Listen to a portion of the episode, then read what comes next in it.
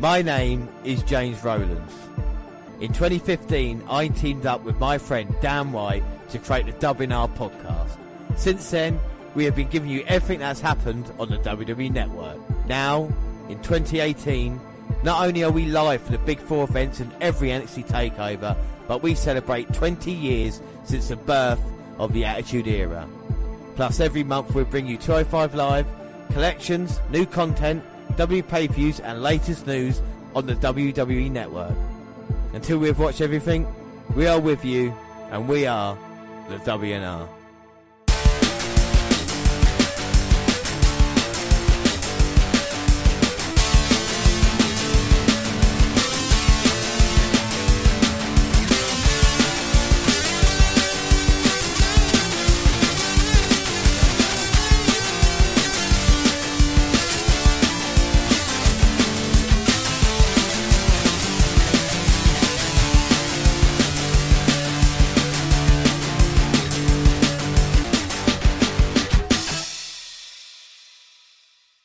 Yes, hello, I am James Rowlands, and as always, I'm joined by. Damn right. And today it's the podcast extra. We're going to look at the Raw after Mania, the SmackDown after Mania, the 205 Live. After Mania. So, yes, we've got a lot planned. We're going to have WrestleMania news. News. We're going to have an in depth look at Raw and SmackDown, and of course, 205 Live as well. I would like to thank everybody for listening to the WNR podcast over our huge live weekend. I now can announce officially it was our biggest weekend of all time. And in the Sunday, our first ever WrestleMania show was our most listened to podcast of all time. It's had 25,000 listens to it at this moment in time. And we just like to thank everybody. like we say, we know there's a lot of you that just either listen to us on the off chance or listen to our live shows and not anything else. And look, I haven't got a problem with that. If you do want to check it out, it's all there on our back catalogue. Every month we do the WWE Network review, which is the uh, basically network review for that month. So we have a cut off time and it's basically four to five weeks and that's what we look at there. Every month we have a pay per view and of course now we're looking at WWE versus WCW. So there's a lot of stuff to check out and of course our back catalogue over 150 episodes now. How did you think the live weekend, not the shows themselves, but how we did and how the podcast went? I thought it went well, yeah. There was a lot to do in such a short time and there was a lot of goings on. I think in in the run up to it, you tried getting me more excited for WrestleMania, yeah. but it turned out that I think Takeover just kicked ass. Yes, it did. It did. and like I say, it was it was a lot of work going into it. Of course, on Saturday, having the takeover event at eleven, and going through till you know four, five o'clock in the morning. Then, and WrestleMania was even longer. I think we got out of here back six o'clock. I think we went about seven o'clock in the morning there, and then stayed up annoyingly to watch both Raw and SmackDown, even though I had to work next day. I nearly watched NXT last night, and I thought, no, no, James, it's a bad James. Left it there. Uh, but it's just so enjoyable to do it, and we're so glad we get so many listens. And it, it's just a laugh. It's basically two guys having a conversation about wrestling. So so many other people, and we we like the fact, or I respect the fact that people feel like we know enough now to actually know what we're talking about rather than just two random dudes and their ramblings or their rants even. And we like to think we add a little bit of not only uh, the humour that we do to it now, and it's basically a show, but we like putting in facts in and we like actually teaching people about wrestling in a weird way. You know, we're always going to have certain things that we do there. But today's going to be a fun show. Let's address the elephant in the room because we're going to move on to WrestleMania rant and fallout. And I put rant here because, yes, I am addressing it. At WrestleMania, uh, it's difficult for me to say. What, what happened at WrestleMania with Charlotte? Let's let people. Before we had our massive silence, which probably it, it felt like it went on for about half an hour for us. She was defeated by Charlotte as clean as you like. Yes, yes. But and this is what we're going to look at, right? We're going to look at the way the victory happened. Now, this is just a rant for myself, and I'm sure Dan will join in because the thing about Asuka, well, rather than me explaining about Asuka, why don't we just have a quick listen to this? October 7th, 2015. An undefeated campaign was born. She locks those hands, it's going to be over. Ladies of the women's division, grit your teeth. The Empress has arrived. And now, 908 days later, that empire lives on. 265 wins, zero losses. How do you defeat the undefeated? 35 different women across four continents and 11 countries have fallen victim to the Empress of Tomorrow.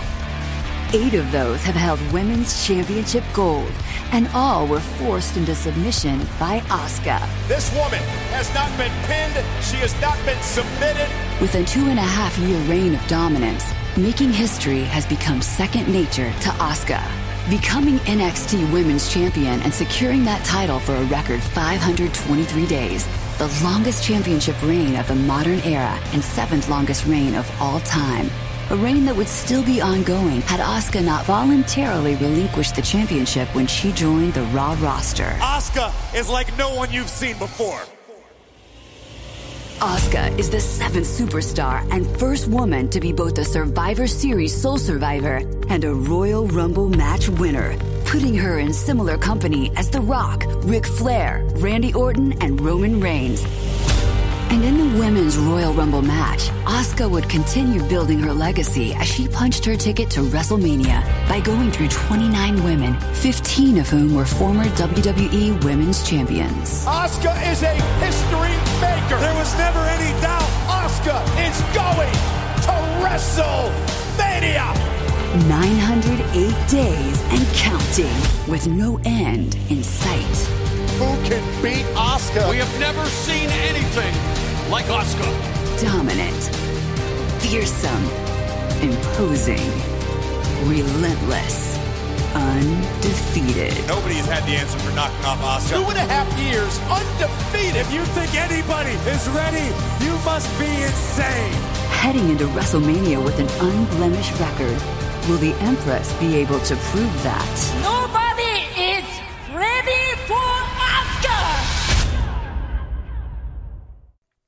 So there's her streak there. That is the numbers up until April 2nd, 2018. Asuka was dominant. We we announced her arrival when we were doing a WWE Network review. She joined NXT when we first started watching it, and she became a megastar in NXT and moved up to, to WWE. And to be fair, me me if I look back on it now, since she got called up, I don't think they knew. I don't think WWE were ready for Asuka. I don't think they knew how to book her correctly, what position to put her in, what situation, Situation. you know, uh, and how to actually use it, what the grand scheme of things. Because you're coming in, or even with Brock Lesnar, the big stars, you've got your kind of year plan. You know, you've got set out what you want to do, what kind of points you want to hit, and get through it there. With Asuka, they obviously didn't have a clue what to do. You know, they were stuck with Nia Jax, and then the following month, Asuka loses, Nia Jax wins the title. And you made the excellent point of WrestleMania. Why didn't Asuka go for Bliss? You know, what it would have made perfect sense. She had personal problems with her, uh, but obviously they've got a different direction in that. That's fair enough. You know. The thing is with Asuka was how good she was in the ring, and I'm not saying, and people will argue, because I like look people Twitter and you know emailed it and go, well, she's not just a streak, you know, but the the streak made made it even more special in this day and age of uh, Anthony Joshua, the UFC fighters like uh, Khabib. I'm not even going to try and pronounce his surname. Khabib's 25 and 0, and Joshua's well, Josh Joshua's 21 and 0 now, isn't he? You know. He is, yeah, because Yeah. I was saying about the tw- You, was, you you text me saying who's going to be the one in 21-1. Wouldn't surprise me if they book Lesnar to beat him. You know, it might happen. Uh, but it, I know, obviously, streak doesn't make someone. Everybody likes a winner. You know, everybody likes someone who picks up victories, and everybody likes a dominant winner. Well, that's what kind of got me first into Goldberg. The way he was just running through competition, he was unstoppable. But then, you know, it could have been worse at WrestleMania. Asuka could have been stopped by a cattle prod. Well, that would have made more sense to me because at least there would have been a bit of shenanigans rather than being a clean victory. The thing is, and also the Undertaker's undefeated streak at WrestleMania. Now people say that was a big deal when they broke it, and it was, and it would have been even more special if they didn't. It would have been, but just imagine when he'd got that 25 and 0 at WrestleMania, how important it would be, and you was quite 25th year as well. Exactly, and then laying down uh, his hat and gloves like he did last year. You're not in defeat, but in victory, saying that is the end of Well, the no, Undertaker. in the ring.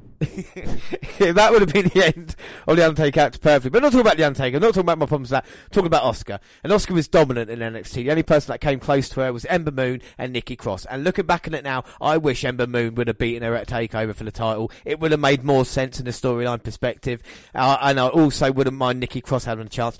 What they're doing now with Nikki Cross is another thing we're going to cover on the NXT uh, Takeover show. That is our next podcast. But uh, someone like her should be called up to the main roster straight away. Asuka then moved up, and it's like people said mixed match challenge was ruined because of her, but I really enjoyed it because with Asuka, at least you had faith. There was someone you could rely on after all the disappointments in WWE, after Roman Reigns getting shoved down your throat, after uh, CM Punk leaving, after all these different things that you could say, oh, you know, I'm not happy about it.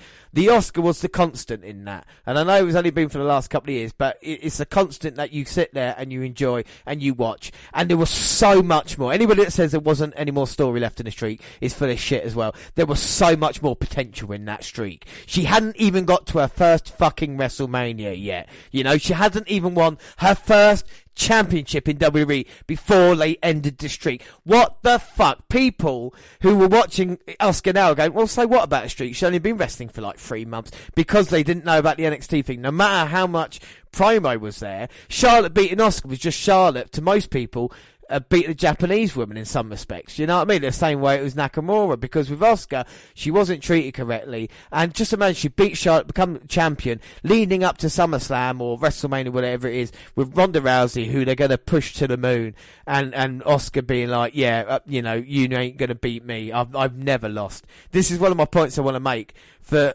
Asuka in WWE, the streak and what, what it happened and how tough she was, right? This this might be wrong about that, but Rousey in real life, she was undefeated. Uh, she was undefeated as well up to a point. I say up to a point till Holly Holm kicked her fucking head off. Next fight against Amanda Nunes, got knocked out with punches. This is all in the first round, so that's why she's left UFC. Look, guys, if she was successful in UFC, she would still be there. It's as simple as that. She went away because she didn't want to take a beating anymore. Fair play to her, and the WWE came calling. Now I'm not sure what they're paying Ronda Rousey, but looking by what they did to her at WrestleMania, they are going all out with Ronda Rousey. They're going to have pictures, photo, uh, just everything CM Punk listed in his, uh, everything CM Punk listed in his pipe bomb. Basically, Rousey's going to do right. And and this will lead. We're going to talk about this in a bit. What Rousey's leading to with this now. Uh, but she's lost in real life, Dan. I've seen Rousey getting beaten. You know, I've watched her getting kicked in the head.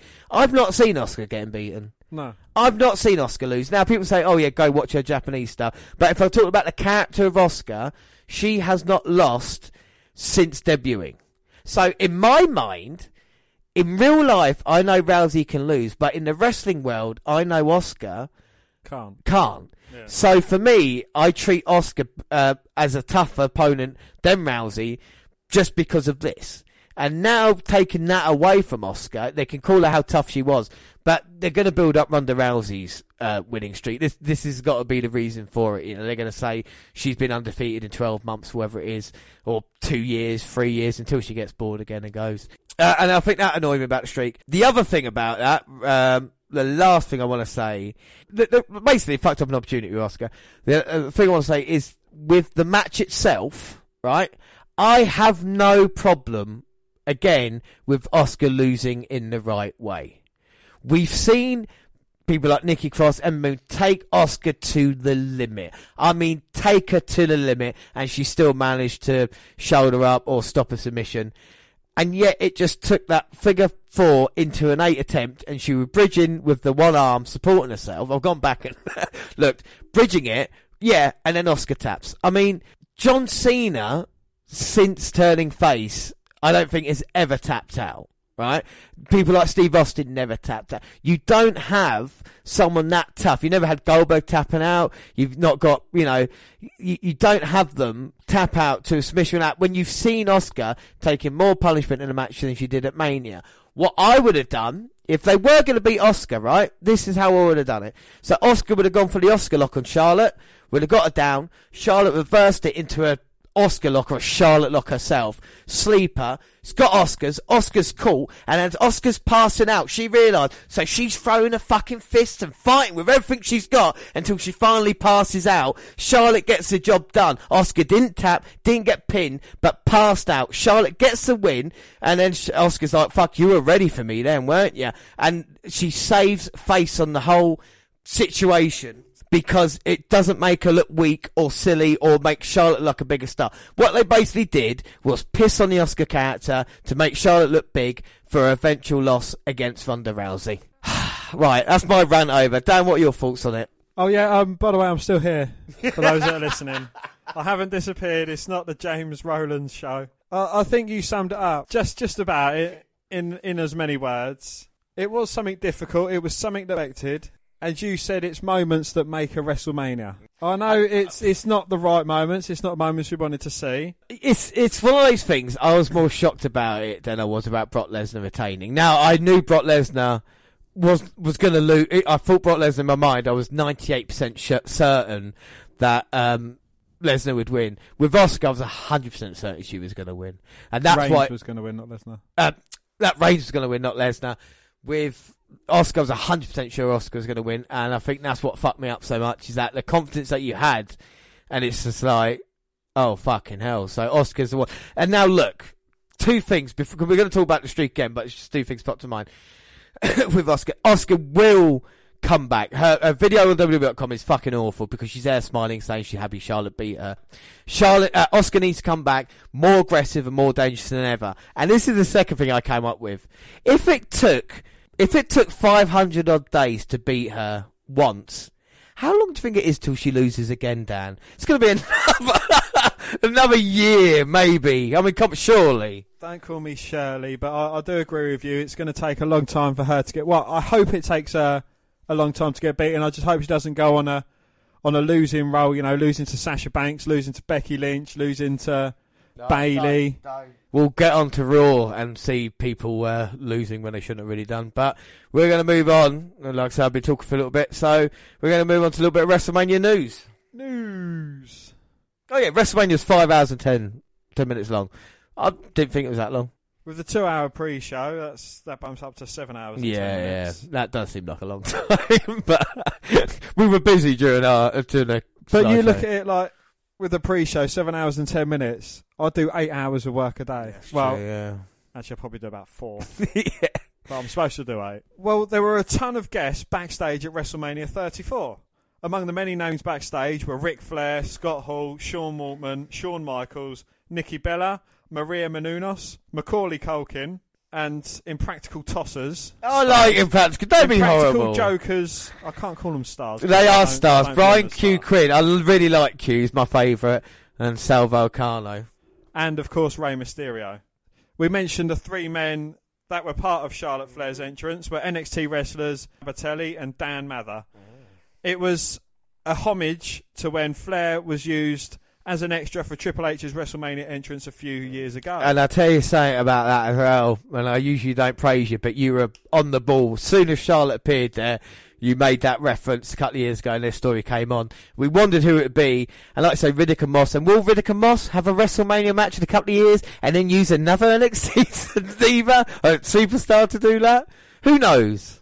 And also, Kid Rock was not backstage because he needed to fly out to host Kid Rock's ninth annual Chillin' the Most Cruise. At least he, yeah, at least he had his uh, priorities right. Okay, the original plan was not for Asuka Street to be broken at WrestleMania. Can you just leave Asuka alone? yeah? Look, look, I just look one more point. Get over it. Look, look, I will never go over it. But just one more point. You can help me with this.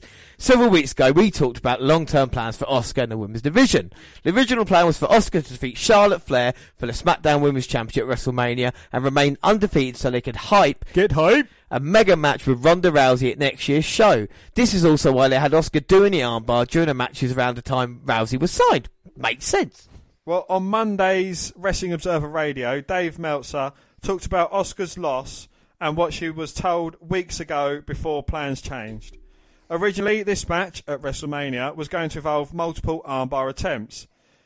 Asuka was told months ago when Rousey first signed to start doing the armbar all the time And then she was told no more armbars. Yeah, I mean, what the fuck? So obviously WWE changed plans. They're no longer going to do a street versus street match in that next year. Now it looks like Charlotte Flair versus Rousey will be the long-term plan. And if they decide to do it next year, it could very main event of the show because they're even doing it at the moment saying, well, the Women's Revolution to really get there would have to main event a Mania. Flair versus Rousey, do you think, well, a couple of questions, Dan. Do you think it's a worthy WrestleMania main event and would you want to see it as WrestleMania main event? As long as it's not Roman fucking Reigns in a main event, I would be happy. I, I, I would want Reigns to beat Hogan's record. Let's do that. Have a streak. But I don't think where they wrestle on the card defines people. I think the greatness of the match. yeah, no, that was true. What was the best match we saw? The Intercontinental fr- Freeway. Yeah, we would And know. Yeah. Where did that happen? Yeah, it was was first match of the night. Oh, we look at Steamboat and Savage back in the day. Steamboat and Savage back at WrestleMania 3 and uh, the, the TLC match at WrestleMania 17 and Well, what's what main event match in the past has headlined it aside from Daniel Bryan at WrestleMania 30? there's not been a good WrestleMania main event since WrestleMania 30. Is, it, it was Is a- that what since Ro- Roman Reigns was the main event? Seth Rollins, yeah, but come on, it's not really his fault. Seth Rollins cashed in at WrestleMania 31. That weren't a bad main event. It was a nice shock. But it was a good ending to it. It was a good only ending. the part where Yeah. Seth Rollins came in and curb stomped. 32 was Triple H's fault. Triple H should fail with Roman Reigns there. That was his own fault. That was his own ego. WrestleMania 33 against Undertaker.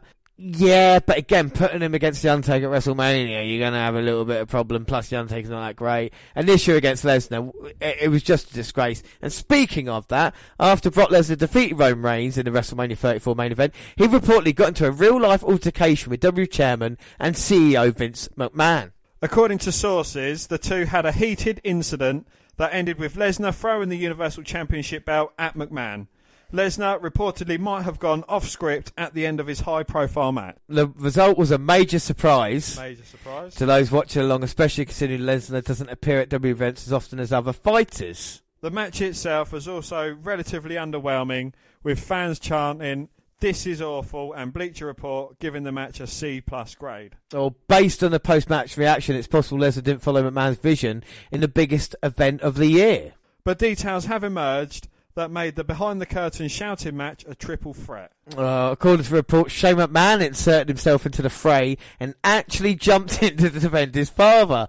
Per the report, Shane McMahon appeared like he wanted to fight, but only incendiary words, not blows, were exchanged. Since we weren't in the building, we likely never know what actually happened, but we may know how it started. Before we get on that, Shane McMahon, what a fucking guy, eh? Gets him into it. I don't give a fuck if you're Brock Lesnar. I'll get in there. Fair fucking play to match, him. yeah. Yeah, fair play to him. The story goes that Lesnar bypassed a pair of WWE rules during his WrestleMania match with Roman Reigns. Per PW Torch, neither blood nor the German announce table suplex was approved by Vince McMahon or WWE officials. And you can see that because you see the German announcers just sc- scurrying Yeah, they- for their life. Over the barric, yeah, over the barricade. By Brock Lesnar being wholly responsible for both incidents, it's easy to see how things escalated backstage. Not too long ago, Lesnar had a similar situation with Randy Orton towards the end of the match, a menacing elbow crash on Orton's skull, leaving a free, free-flowing gash. However, that was later to be confirmed as part of the show. But at this moment, the same cannot be said for Roman Reigns. But Reigns' bloody face is just the beginning of the wormhole. Just a few days after WrestleMania, looks like Brock Lesnar and Roman Reigns match may be one of the most intriguing meta stories in WWE history. Is it real? Is it fake? Is this what they want? WWE announced Monday it signed a new contract with Lesnar and he'll defend the Universal title in a steel cage match against Reigns as part of the greatest Royal Rumble event in Jeddah, Saudi Arabia, Saudi Arabia on April 27th. And do you know why that is? Why? Because the Saudi Arabians are more likely to cheer for Roman Reigns. Well, if that's the case, you have Reigns the first match, and you make it so you can show video clips of it as well. Uh, well, Lesnar's deal may not reflect a long- long-term commitment to WWE, though. Uh, Bleach Report said that Lesnar is only under contract for one more match, while PW Insider noted the Universal Champion may just be working on an extension of his previous contract. Regardless of whether Lesnar and McMahon got into it after WrestleMania 34, letting him leave the company for an extended period of time will arguably be WWE's best move. Well, the company has painted itself into a corner regarding what it can do with Lesnar. He's run through pretty much every major star in WWE, and fans have grown weary of watching the same Lesnar single matches after years. And I never thought to see it. I was a massive Lesnar fan, and yes, I am bored to tears. He did more in the two years he was there before than he has done in the six now, wrestling wise. I've just thrown my tablet on the floor, Dan. in disgust. The, the WWE universe may be more receptive towards Lesnar if he goes away, goes away after the greatest Royal Rumble and comes back around the 2019 Royal Rumble or WrestleMania 35 yeah, or WrestleMania 36. or never. Yeah. CM Punk. CM Punk. I know. CM Punk. The UFC star left WWE four years ago, but still remains very relevant as his name gets heard all around arenas in the US. Fans chanted CM Punk during the main event between Brock Lesnar and Roman Reigns for the Universal title that turned out to be a disappointment for many. Former WWE Tough Enough contestant AJ criticised fans for paying all that money to chant from an ex-wrestler and throw beach balls at WrestleMania. He tweeted, I wonder how much those fans spent to throw beach balls and chant CM Punk's name. I mean, tickets to the show, flights, hotels, food, and probably drinks and maybe merch. That's a lot of money to spend just to show everyone you're an arsehole. Well, Punk blasted the former trainee's tweet and insisted he, can, he can't tell the W Universe what to do with their own money. The ex-WWE superstar responded, or you could just let everyone know you're an arsehole for free by telling them to, what to do with their own money. Please come back! Kirsch stood by his criticism and insisted that this issue wasn't about Punk, but rather fans sabotaging the main event and chanting for a man who's not involved with wrestling anymore. And I tell you something, Dan, as a paying fan of WWE, I, obviously, apart from obviously, but I can chant and cheer for who I fucking want. If I'm paying that incredible amount of money, you think how much WrestleMania is in the entire Benoit. yeah. Do what you want. Do what you want, but fuck me. Do you know what I mean? Anyway, UFC President Dana White told TMZ that Brooks, better known as CM Punk, will face off with Mike Jackson. Both have a 0 and 1 MMA record. The fight, long rumoured as the ex-WWE's second Octagon opponent. That's the fight, White said. This past month, Punk announced that he would fight at UFC 225, which takes place June the 9th at United Center in Chicago. And we have a first announcement of the podcast. We've got two major announcements. The WNR Pod superstar profile will be CM Punk. And that will be coming out the same weekend as his fight. So come around June 9th time, early June, we'll be doing a superstar profile on CM Punk. It is gonna be fucking awesome, you know? Like I said, we've not seen a lot of Punk, but uh, we will. Fun fact for you, Dan. I've, no, I've worked this out the other day in my own little head. Not only have Rollins and Bryan both pinned Triple H in a singles match at WrestleMania, we were title in a triple threat match in the main event of Mania, and even stranger, both have won the IC title in the opening match of WrestleMania. Well, get this then. Go on.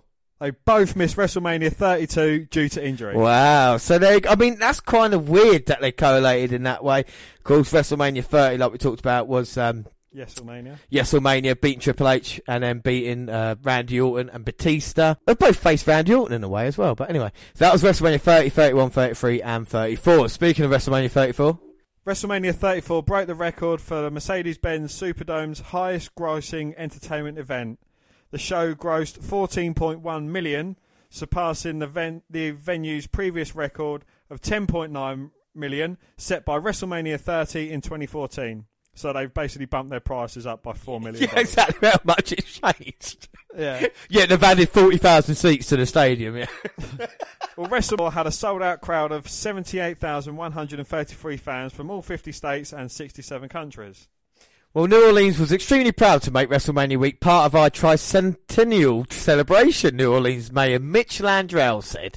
It was so exciting to host WWE fans from around the world who traveled to experience the grandeur of WrestleMania. I don't know why I went to American accent, I think it sounds like. And all that our beautiful city has to offer. Thank you everyone who makes it possible to say such an epic event. In terms of attendance, WrestleMania 34 currently sits in sixth place in overall attendance for the show, trailing behind WrestleMania 32, 3, 29, 23, and 28. Bingo. Well, the WWE Network have reached a record-breaking 2.12 million subscribers. Maybe that's why we got so many fucking listeners. Coming off a successful WrestleMania promotion. The number was announced today in a conference call with the investors. The network currently has 1.8 million paid subscribers, with the rest 316,000 on What? a free trial subscription What? for a total of 2.124 million worldwide subscribers. That is up 9% when compared to WrestleMania 33. So there is 1.8 million people subscribed to the network, which is fantastic. And I think it's great. Only 300,000 people. You look at that. That's a, that's a little percentage. Yeah, but 1.8, that means 18 million a month. Fucking hell. Not bad, is it? It's not bad It's not bad, it's not bad money, is it? Over 2 million people. So it is the the biggest WrestleMania of all time. And also WWE Network subscribers viewed 25.2 million hours during WrestleMania. Uh, 25, 25, but I think I watched 252 million hours. 25.2 million hours during WrestleMania week, or 14 hours per subscriber during the week. Like, We smashed that. we watched that. I watched 14 hours. I've not not watched the W Network in about two weeks. Uh, this compares to 22.5 million hours last year, a 12% year over year increase. WWE is predicting that 2018 will be the most profitable, profitable in the company's history and our history as well. Yeah, exactly. Well, we again we'd like to thank everybody listening, and if we can start making money like WWE does, then fuck my ass. But something, stra- another strange news story. Forget on, before we get onto Raw and SmackDown talk. Jerry Lawler suffered a stroke last month. Lee revealed on his own podcast. Speaking on Dinner with the King, Lawler told co-host Glenn Moore he had a stroke March 21st. Well, the medical scare left him unable to talk for over two days. Though he said he ultimately made a full recovery and helped commentate during the Andre the Giant Memorial Battle Royal at WrestleMania 34 last Sunday. I'm just glad I didn't make any fucking jokes. Well, Lawler went into cardiac arrest during a live edition of Raw in September 2012. He received medical medical attention at the WWE announce table before going backstage and to hospital for further treatment. Well, the 68-year-old continues to work in a full-time announcer role with WWE until July 2016, when the company announced he'd been transitioning to a role as a pre-show analyst prior to pay-per-views on the WWE Network. WWE then removed him from that role in December 2016 and has limited his appearances to one-off occasions, such as WrestleMania. All right, so let's get on to Raw then, because I did watch Raw. I made a few notes, and Dan, I know you did as well. But now it's Tom. Raw, Review. See what I you, did? you can do it with me I was because so, we're so doing excited. it together. I'm so excited. We're excited. doing it together tonight. We are doing it together.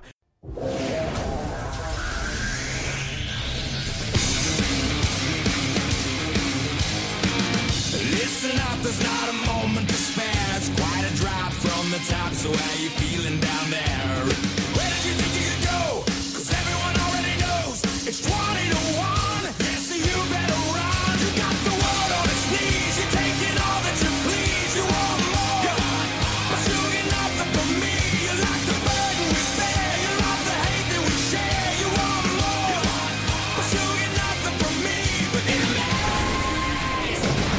All right, so we just got notes of basically what happened through the show. How did it start off, Dan? It started off with Steph coming out with her arm in a sling, and she came out and she was just talking about how it was her that signed Ronda Rousey, and you know, talking about the match that they had. And she said, "Well, you want to see the woman that beat me? So here it is." And there's there's an interesting fact going around about Stephanie McMahon. Gone. She's gone the longest from her debut match to a match in WrestleMania. Oh, that is a good little fact.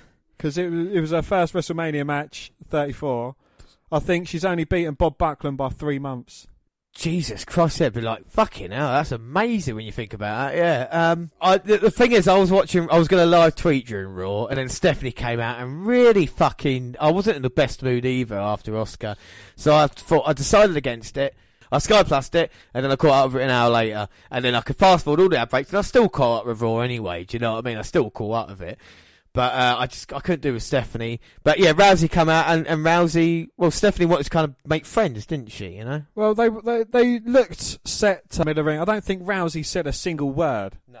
when she was out, and Stephanie put her hand out like you know they hugged in the middle of the ring, but that wasn't it. No. Rousey wanted a little bit more, and she ripped her arm kind of cast. It was like a knee brace on her arm, on an arm brace, I suppose.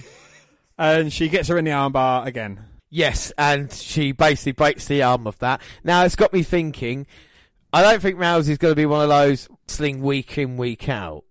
I would like to see her in London if she's there. In London? The thing, what I think they'll do is next week, or maybe the week after, Stephanie Triple H come out and go, Did you know what you did, Bowser? You put your hands on the authority figure. We're suspending you until the Madison Square Garden show in July that you booked on and SummerSlam. Do you know what I mean? And do a kind of Lesnar thing with her. They might not. I mean, she might be wrestling at Backlash. I personally think she could do this so it kind of gets her used to the ring because she's had one televised match. I know she's obviously been training a lot backstage, but to have a few more matches in ring, it gets the fans used to her.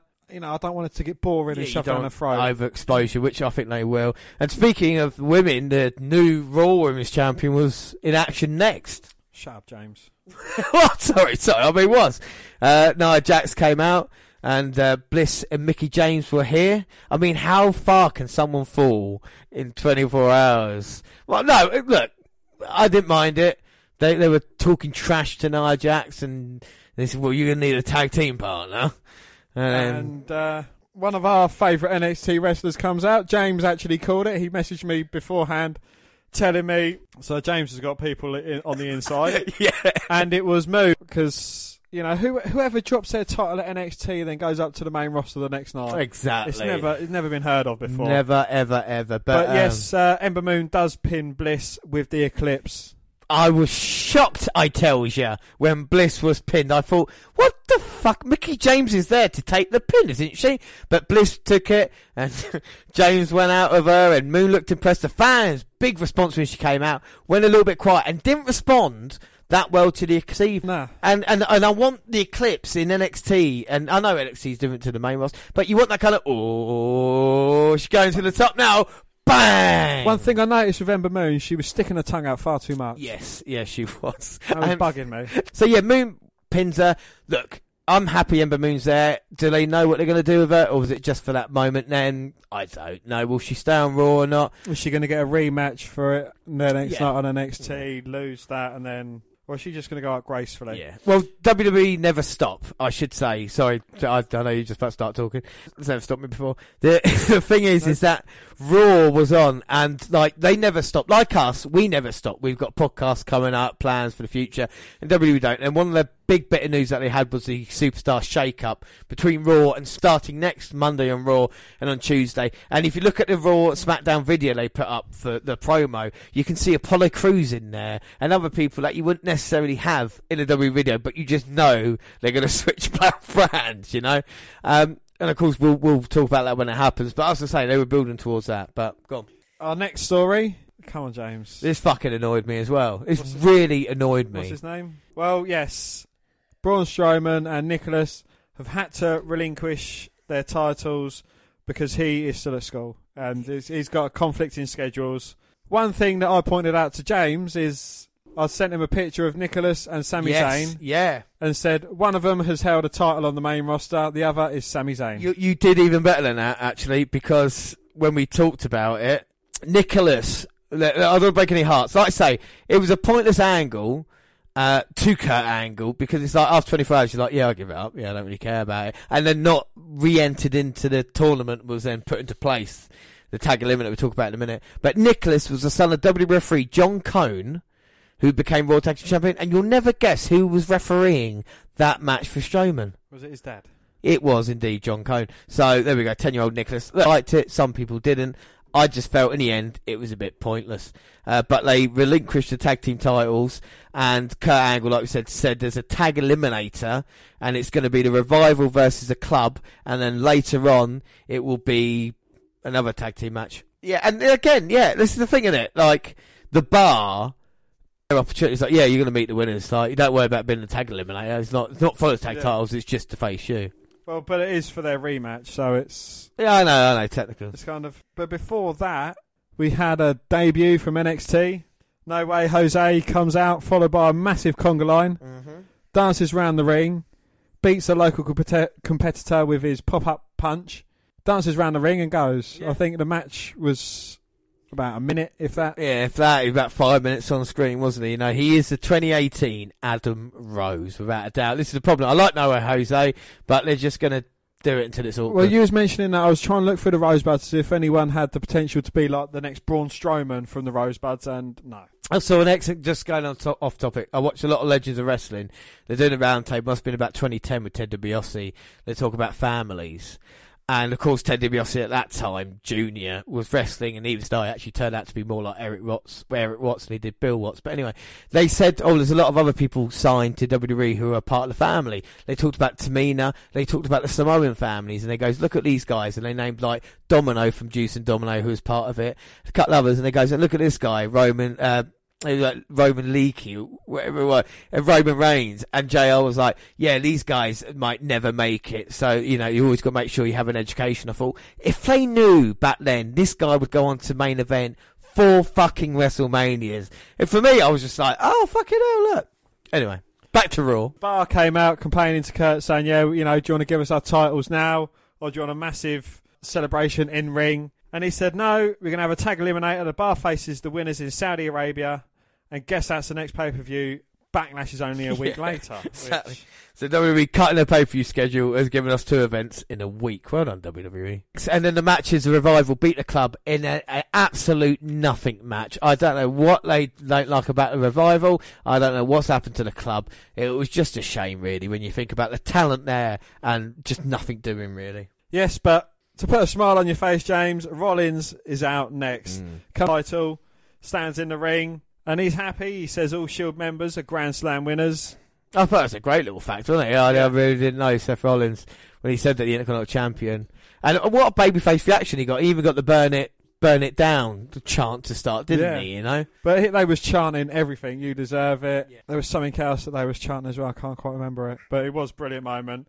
Then Balor comes out, gets a great reception. He says he wants. He was not the loser. Seth Rollins won. The Miz lost, and Balor was left wanting more. Fair, fair point. Fair, fair point. It Balor. is to be sure to be sure. And then the Miz out to a fucking huge face pop and a backlash. Miz wants a rematch and he was getting in their face. He stumbled. He did stumble on his words, Yeah. but he recovered quite well. And just the Miz, what he could do. And I like it when he gets the hand because that means he's serious about something. It's- It was great. But then I like the moment that they had when uh, they was out talking, and the Miz saying, "Yeah, my daughter watched the moment. She started crying. My wife started crying because my daughter." And Seth started, like, "I'm sorry, man. I'm sorry, man. I'm sorry, man." And then like he just said, "Look, shut up, Miz." Yeah, Miz like even I cried, and it was a really nice moment. Like I said, the crowd, the crowd were really, really good on Raw. But the Miztourage was out with the Miz, so that would have looked like a three on one, uh, three on two situation. So who, who could come out to even the numbers? Who? Who? Who? It was Jeff Hardy. Jeff Hardy. Yes, he did come out, and then uh, we would look to have a little fight, and Miztourage left the ring, and you thought, But oh, they, they was wearing expensive Yes, custom suits. to be James. fair. and I thought maybe that was it, but no, that would be our main event later in the evening. Next match, Mandy Rose versus Sasha Banks, and Bayley was in the corner of Sasha Banks. I didn't think it was a bad match. Uh, I like Sasha Banks a lot, and Mandy Rose. Slowly but surely, a little bit improving. It helps to be in someone uh, in the ring with someone that talented. And I thought it was quite a surprising ending, really. Um, it was. It, it looked like it completely fumbled because it looked like Bayley was going to hit Mandy Rose, but she missed, took an extra five steps, and then hit Sasha Banks. But it wouldn't surprise me if it turns out Bayley's the new member of the Absolution. New Oh, leader of just don't don't say that. Hopefully, Hug Solution. hopefully they break it up and they hug solution. They go their separate ways. Uh, yeah, Rose pins Bank with a huge knee, and then he had a a face to face. And as Banks and Bayley left, Absolution were there, and Paige had uh, very important news, didn't she? She did, yes. Um, she confirmed what a lot of us already pretty much knew. She's going to retire. What, what, what did you think of us? I mean, she did. She get. To be fair, they gave her a chance to talk, which I weren't sure they were going to or not. But Yeah. seeing as what the events occurred the rest of the week, do you know what I mean? Maybe they thought. But did you like it? I don't know because I, I said to you, yes, I don't think I don't think she's built up the kind of reputation that Edge and Daniel Bryan, the two that she m- mentioned in her retirement speech. I know she's kind of been part of the Divas Revolution, but I think everything else that she's done has kind of outshadowed what she's done in the ring. I know she won the Divas title on her first night in, but you can argue that wasn't the strongest of women's division Yes. when she won. Yeah, that- uh, that's that's fair. I mean, you would think if she would have debuted a couple of years later with the kind of talent it was, would she had such an impact? She she did come around when she was, and the problem with us because we have been following on the news for so long, we've kind of know everything she's been. But um, Everyone she's been up everyone to. she's been up to. But let's let's have a little, you know, because like I said, some people, I say some people, she did have a big role to play. And Sasha Banks said, "I'm not always the best at put my feelings into words, so this is incredibly difficult for me. But I couldn't let this moment pass without saying thank you, Paige, and let you know the tremendous respect I have for you as a wrestler. Wrestling means so much to both of us, and the fact that you helped open things up for the women's wrestling is something that will be remembered for generations to come. The fact that you, like many of us, have come this way, this far." proves to me that you can achieve anything you dream of. I know there are so many different dreams to be had and good things ahead of you, and if your dreams should include being back in the ring, I have no doubt that I will see you here again. Thank you, Paige, and that's Sasha Banks. Yes, and Bayley had just as long a tweet. Thanking Paige to me is more than only thanking her for what she did for this business. It's more than thanking her for inspiring myself and so many others that you can be yourself and succeed beyond everyone's expectations. More than thanking her for taking the women's division to that next level, I want to thank Paige for being my friend when literally nobody else cared to know me. My first week at FCW, we had tapings at Full Sail, and she took me to introduce me to everyone the production team, the camera crew, the writers. She wanted to not only help me succeed, but to feel comfortable. Throughout these five years, we've had such a fun friendship that I cherish, and I couldn't be more proud of the person she's become. Thank you for everything. And she said, hashtag, thank you, Paige. Too many memories to share, but I will for you. AJ Lee said, um, she said, the flame that burns twice as bright burns only as half as long.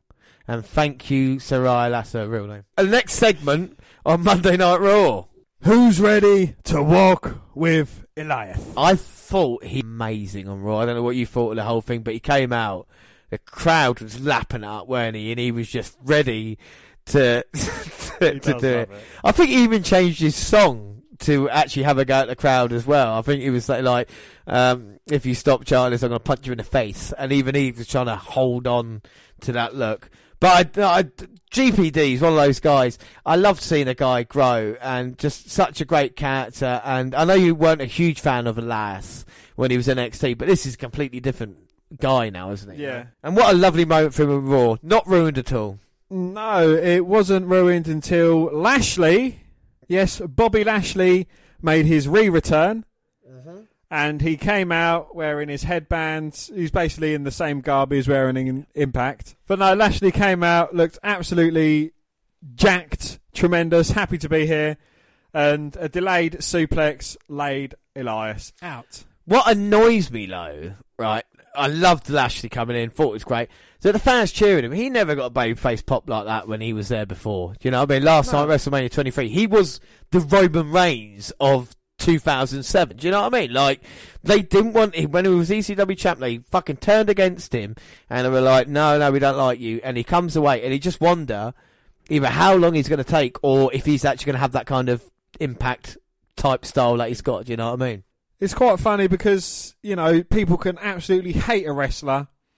They go away for uh, three or four years, come back, and they get the biggest response ever. Yeah. Lashley came back, looked great. I mean, there was a rumour flying around that he's going to fight Lesnar at Backlash, but I think Lesnar's thing's only a one match deal, so I don't think that's going to happen.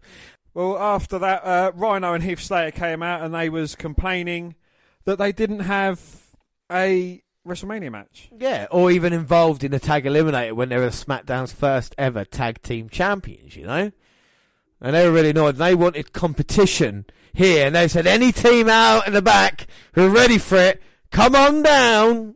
And that team was. Well, it was actually the most stupid question they could make because it was Akam and Rezar, the authors of pain. That's, that's what really annoyed me when Michael Cole said that. I was like, I've been calling him a calm for the past couple of years. And you go, A he's a cam. So no, I fucking call him what I fu- Yes, anyway, I get beyond my point. Also, Pain came out and they look terrific. They are ready for this opportunity now with Paul Ellering bringing them down. And um, it wasn't a match, was it, with Slater and Rhino? Just a beatdown. It was. Were you disappointed didn't hit the Super Collider? What do you think? I am, but they wouldn't have been able to lift the wideness of Rhino. Yeah, I that's mean, what I was going to say. They could have done a double super collider. they did it in Super Collider, but they did the last chapter, which is the Russian leg, uh, Russian leg sweep, and taking them down. Anybody that's not seen Authors of Pain before from NXT, well, just go back and listen to one of our next, our last. I'll tell you what. If you haven't seen it, you're stupid idiots. Yeah, well, listen to our NXT Takeover podcast, our next one, the Authors of Pain in there, or go back to this 20 of them last year. They have been the dominant tag team. No, not like the Ascension. Actually, better than that because they've been putting in quite good performances. They're here, destroy Slater and Rhino, but that wasn't the big. Well, it was a big story. Then what happened after the match? The match, Paul Ellering, who leads them down to the ring, he has done ever since his time in NXT. They was going to walk back together, but Akam and Rezar, they said no, stay here, and they just walked off without Paul Ellering. So is this the end for Paul Ellering leading them out? I don't know. Uh, yeah, this looks that way, maybe because Are he they got. going to have Sunny leading them out? you would have called uh, Officer Pain 2000 coming out with Sunny. AOP 2000. Might do. Uh, right, and then the other tag team eliminator. So we've already seen Revival going through, and they will face next week on Raw the winner of this match, which was. it's a way of getting there, wasn't it? It was uh, Woken, Matt Hardy, and Bray Wyatt versus Titus Worldwide. They hyped. Oh no, it was wrong team. Yeah, uh, this was basically the Matt Hardy Bray Wyatt show. Uh, Crews and Titus. The, Titus had a Titus Worldwide chant off with Matt Hardy's delete. But I do like Bray Wyatt. Bray Wyatt already s- seems fresher, and to be able to have that babyface pop and to work the crowd like he's never been able to do before, I think Bray can find himself quite successful here until the eventual turn on Matt Hardy. But until that point, I quite like these two, you know? So what? You're telling me someone's going to join the broken family and then turn on their leader? Is is is this what happened with Daniel Bryan, uh, Randy Orton? It, it- Oh. It's happened with everybody. You're going to use a broken family, yeah, like I said, as the, the Wyatt family. And then backstage angle with Owens and Zayn. Uh, For me, Raw was fantastic. But this fucking segment here, I just thought was brilliant, you know? Blew it out of the park. It yes. did. Uh, Owens and Zayn came up because, of course, they were fired from SmackDown at WrestleMania and came to Kurt saying, please let us be in your tag division. And Kurt was, really fucking on the ball here. And he said that, well, guys, you know, I've got no, got no room in the roster. I've got no, uh, got no space in the tag team division, but I hear TNA is hiring. and then that just got to set off a thing. Um, Yes, and uh, Impact Wrestling actually responded. While looking for a job, Owens and Zayn appeared on Raw and asked General Manager if they could work there. It did not take long for Owens and Zayn to betray each other's friendships and individually state their case for why they should be the one Angle hires. Instead, Angle booked a match, pitting Owens and Zayn against each other, and the winner earning the spot on Raw. Well, during the backstage discussion, Kurt Angle initially declined the Joe's offer, stating, "My tag division is full, but I hear TNA is hiring." And a segment, the segment sparked Impact Wrestling to respond, and a "We Are Impact" tweet was posted after Angle's remark. uh, after Angle's remark, correcting Angle on calling them TNA. And then Impact still tweeted and put, that's not an insult, that is just a fact of life, Eli Drake.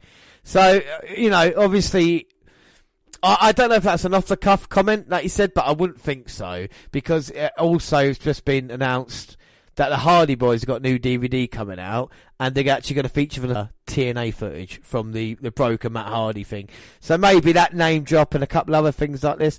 Look, it wouldn't hurt. You look at the amount of talent WWE, I mean, people have a go at TNA. You look at the amount of talent that WWE have taken from that promotion when you look at your Samoa Joes it's or like your WCW and WWE. Yeah, yeah, yeah. And people discredited TNA so much in that period. And TNA fucked themselves over by trying to hire in ex WWE stars and people like Hulk Hogan rather than focusing on the, the, the youth and the talent that he had. And where we heard that before as well, yeah.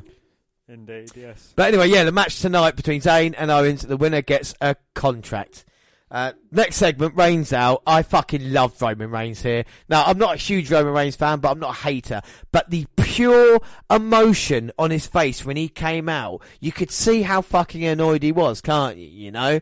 And he said, like, um, he said, look, I quite like, he's like, look, if they keep putting me and Lesnar in a match, eventually I'll win the Universal title. Which you gotta feel he didn't know probably during the match, you know, or he was told just afterwards. He probably got told on the build up to WrestleMania. Look, we know what happened at WrestleMania 31. You were meant to be- beat Lesnar. You let or Seth Rollins had the opportunity, and Seth Rollins thanked Reigns, didn't he, uh, that night.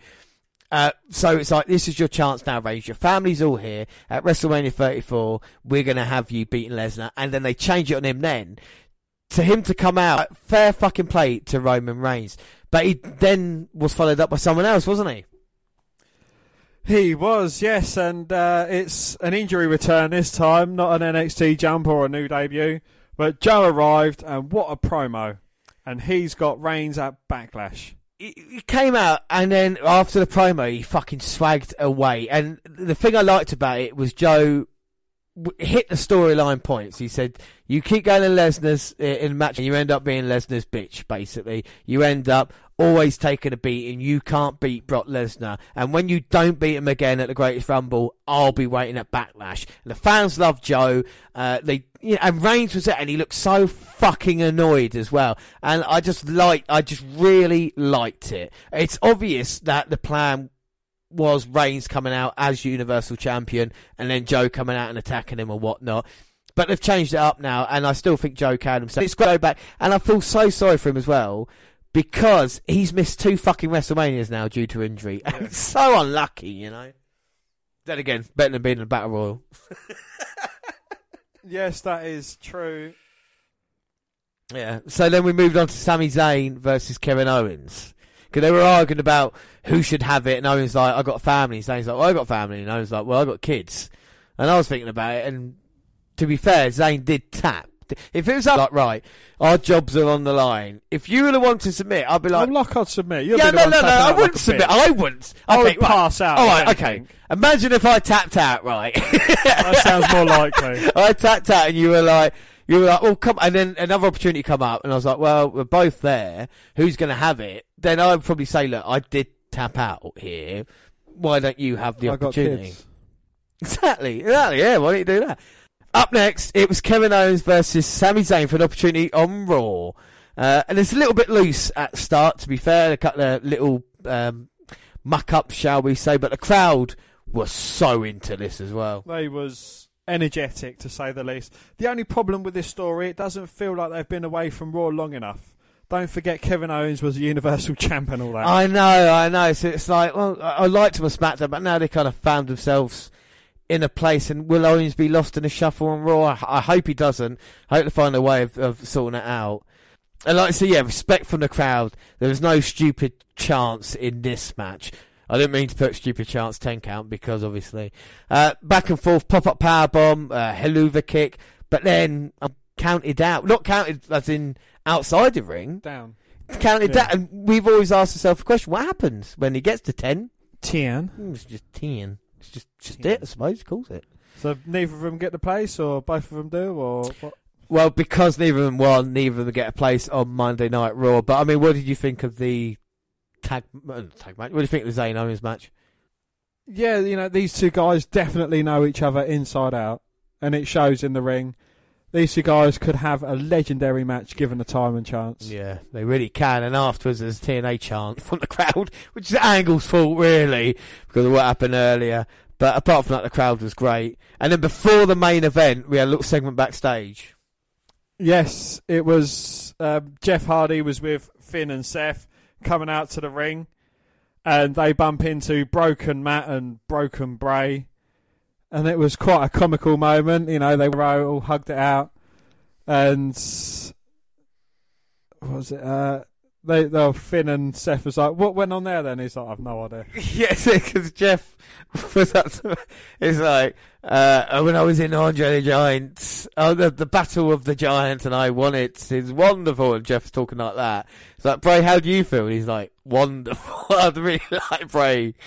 And he's like, excellent. I can't do the voice because I sound like Mr. Burns trying to do an impression. Like I said, yeah, Finn Balor and Rollins there laughing. And a nice segment. And I'm surprised. The Raw after WrestleMania, the main event, is The Miztourage. Now, don't get me wrong. I love The Miz. But really?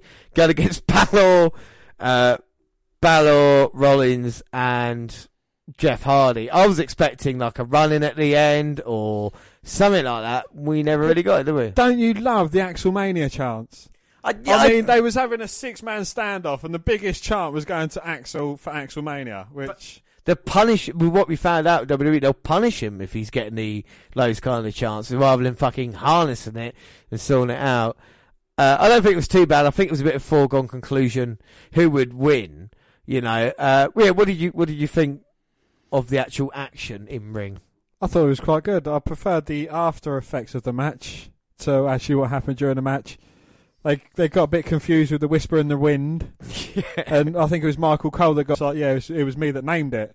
Yeah, that's a cool little thing. Uh, like I say, they won the match, and then afterwards, what happened to the Miztourage? They got beat. They got a coup de grace. They got a stomp. They got a couple of swanton bombs, and it was quite entertaining actually. Yeah, no, I, I didn't mind it. Nice, nice way, and nice way to finish. And I think Raw After Mania really delivered this year. Dan, what did you think of it? It was good, yes. So much. When I was watching it, it felt like it was going on for like five hours, ten minutes. But so that was a A Mania joke from earlier. inside joke. But it was full of everything. It's what you want. You know, we haven't had this in years. Like you talked about, you want your turns. Then you had, uh, you had Ember Moon coming up and also playing for the roster uh, from NXT. You had Bobby Lashley returning. You had a big announcement in Paige, uh, uh, you know, announcing her retirement. Of course, um, Samoa Joe come back from injury. Jeff Hardy, I can give or take that, you know, but I can see why he's still popular. Uh, and I just think it delivered in basically. The only thing it didn't have was a real standout match. And of course, no appearances from any of the kind of, apart from Rousey and Stephanie, none of the huge players. But I really think it was Seth Rollins' Monday Night Raw. It wa- Monday night was Rollins. Do you know what it I mean? It was Monday Night Rollins. It really was. You know, they they kind of the Intercontinental title win, coming out with that promo, and then doing this. It really does feel like they're building towards Rollins as kind of next star. We look at the similarities between him and Daniel Bryan as well. He- This might be a Shawn Michaels year. You know, he had the Intercontinental title for the year before he went on to win the Royal Rumble. Maybe they're looking at that for Seth Rollins. You know, Seth Rollins' response is what Roman Reigns. Well, it's what WWE dream that Roman Reigns has, if you know what I mean, and all because he turned heel and everything like Just this. can't wait for Dean Ambrose to return. Oh yeah, no sign of Ambrose at all. But we've got a huge second announcement, Dan. Two. The greatest Royal Rumble is coming to the WNR podcast. It's going to bring you matches such as Triple H versus John Cena Roman Reigns versus Lesnar, for the Universal title in a steel cage. every title line, Plus the 50 man Royal Rumble with Angle, Chris Jericho, and more surprises. but no women. None. Women No are women. not allowed. No women not allowed. No women allowed. Uh, but that'll be coming out at the end of this month. And then now it's time for SmackDown summary.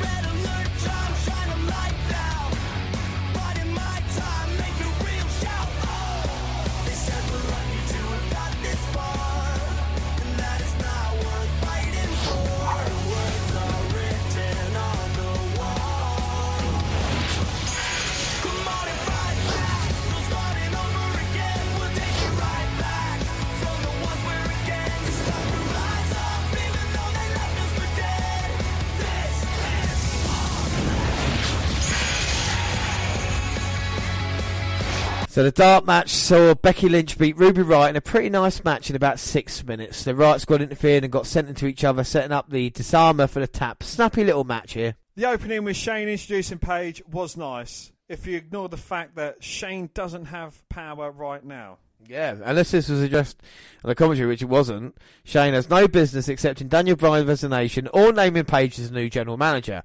Now that being said, Paige was a genuine shock, and I think I hate the idea. It's cool to have a woman in the job, and in theory at least, as the only authority figure on the show. She got a great reaction, and really, that's all you can ask for in something like this. Oh, and she gave us AJ versus Bryan because that's what a good boss does. yeah, not only before the fucking she took her time doing it, didn't she? You know, She did, yes, and it looked like she had her makeup put on by a shotgun. she did, and a Rusev chance, and then try to win it back. And then we had uh, the Usos beat the New Day in a very good match with both te- both teams obviously working very well together. They always had chemistry, so this wasn't a shock. The win gives the Usos a title shot, presuming at the greatest Royal Rumble. It did, it did, yes. SmackDown is going to need some fresh teams in the shake-up low, as these two have fought way too often lately. Still low, very good match. Yes, it was a good match, and I enjoy watching these two going against each other, and hopefully they don't get split up in a superstar shake-up. Yeah, and the Bludgeon Brothers came out then to have a face-to-face with the Usos, because of course they both clash at the greatest Royal Rumble event. Naomi beat Natalya after getting into a start, and there's not really much else to say on this one, as is the case with most Natalya matches. Yeah, I mean, I was waiting for more big surprises and stuff like this to happen on SmackDown, but instead they just gave us um, a match that we've seen a hundred times before, in Natalya and Naomi. All right, Shinsuke fucking Nakamura was asked why he attacked AJ Styles. Nakamura blamed it on being overtly emotional, and then winked at Renee Young. And when Renee asked him again why, uh, why did you do it for? And then he said, Sorry, I don't speak English, and walked off. This was brilliant, and it's some of the best talking Nakamura has done since coming to the. WWE. Yeah. And then we had the big segment of the night with Charlotte coming out to praise Asuka for a great match. You fucking bitch. And wondering who she would. oh, fuck you. And wondering who she would make magic with next. This brought out the Iconics, formerly known as the Iconic Duo of Peyton Royce and Billie Kay. Yeah, to a very strong reaction. Yeah, start chanting TNA, uh, TNA, chanting NXT. Kurt Angle come out. He's like, damn, remember I watched TNA. They made fun of Charlotte. They've made a fun. They made fun of Charlotte's speech with Royce getting some hilarious jokes about Charlotte thanking everyone, like a high school teacher and all. and air for allowing her to breathe. Yeah, and then exactly. the beat down was on. Yes, Charlotte was thrown over the announce tables both ways and powerbombed on the floor. I mean, look, they're ripping their robe now. Charlotte's trying with all her heart, but this is two on one. If only she hadn't beaten Asuka. Asuka wouldn't be suffering these types of problems. Charlotte's got loads of friends backstage that none of them's coming out to help her. Yeah. She gets thrown over the announce table. It's weird that because the uh, the commentators weren't actually behind that table; they had moved already, un- Ah. unlike the German announce team. Well, Charlotte got power bombed on the floor and then thrown back in the ring. A B U N O U S. bombed on the floor and then thrown back in the ring as the iconic duo are celebrating over a former, a former, over the women's champion. The officials come out to stop it. Why is the referee taking so long? Because Kamala, Kamala, because Carmella took so long before, just like that. Fucking hell! So Asuka. All it was one little boot after a little bit of a beatdown, and Carmella is now women's champion. Not Asuka, not Charlotte, Carmella. So they've sacrificed Asuka's streak for what? A cashing? So yes, Carmella comes down to the ring. Sorry, who? Carmella comes down to the ring, grabs the referee, and cashes in Money in the Bank. Dan, what are your thoughts? yes, it just makes Charlotte's win over Asuka look even more worse than it possibly could. You know, just two days out. She's uh, getting a certainly getting a good response from the crowd. So Carmella finally cashed in the Money in the Bank briefcase to win the Women's Championship. This took the better part of forever to get to, and I'm glad the stupid thing is finally gone. I get sick of having it hanging over everything and wasting time, especially when it's almost deflating having Carmella get it done after the big match with Asuka. At least it's gone now, though, and that means some peace of mind for a few months. This is the thing. I, I can't believe they've done it with Carmella cashing in like this, especially after everything that happened.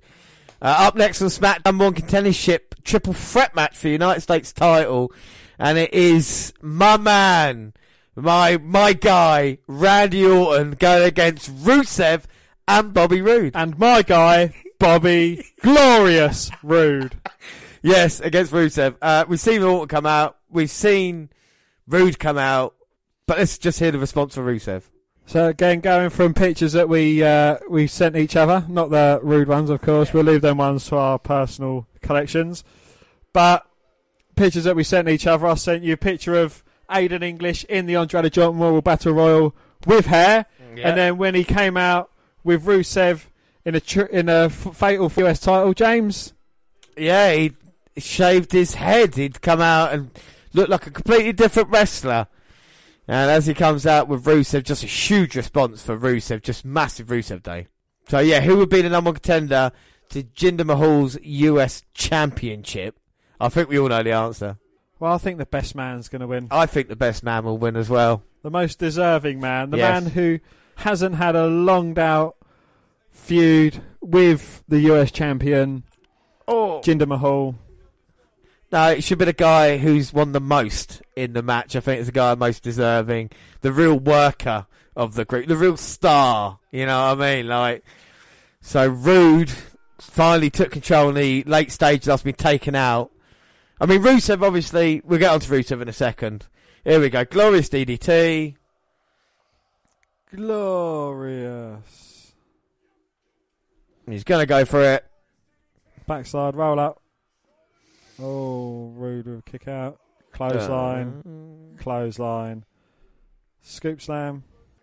Bink. Let's see. James Randy Orton just goes through the motions every match. No, it's really good. At least me. you know what he's going to do in the match. You know what I mean? You can get behind it. He's he's trying to get the crowd on his side, slowly warming up to the RKO. Oh, Bobby Roode, you idiot. Why are you going on the outside? You know what that dickhead Orton does when you go out there? Oh, it's one of the best moves in WWE. Randy Orton's signature special, of course, the draping DDT. Oh, Roode, you ruined it! Yes, Roode. No. You had it scouted, you intelligent man. But why drove your head over the edge? Oh, no! Oh, Rusev putting James's man Randy nearly through the announce table.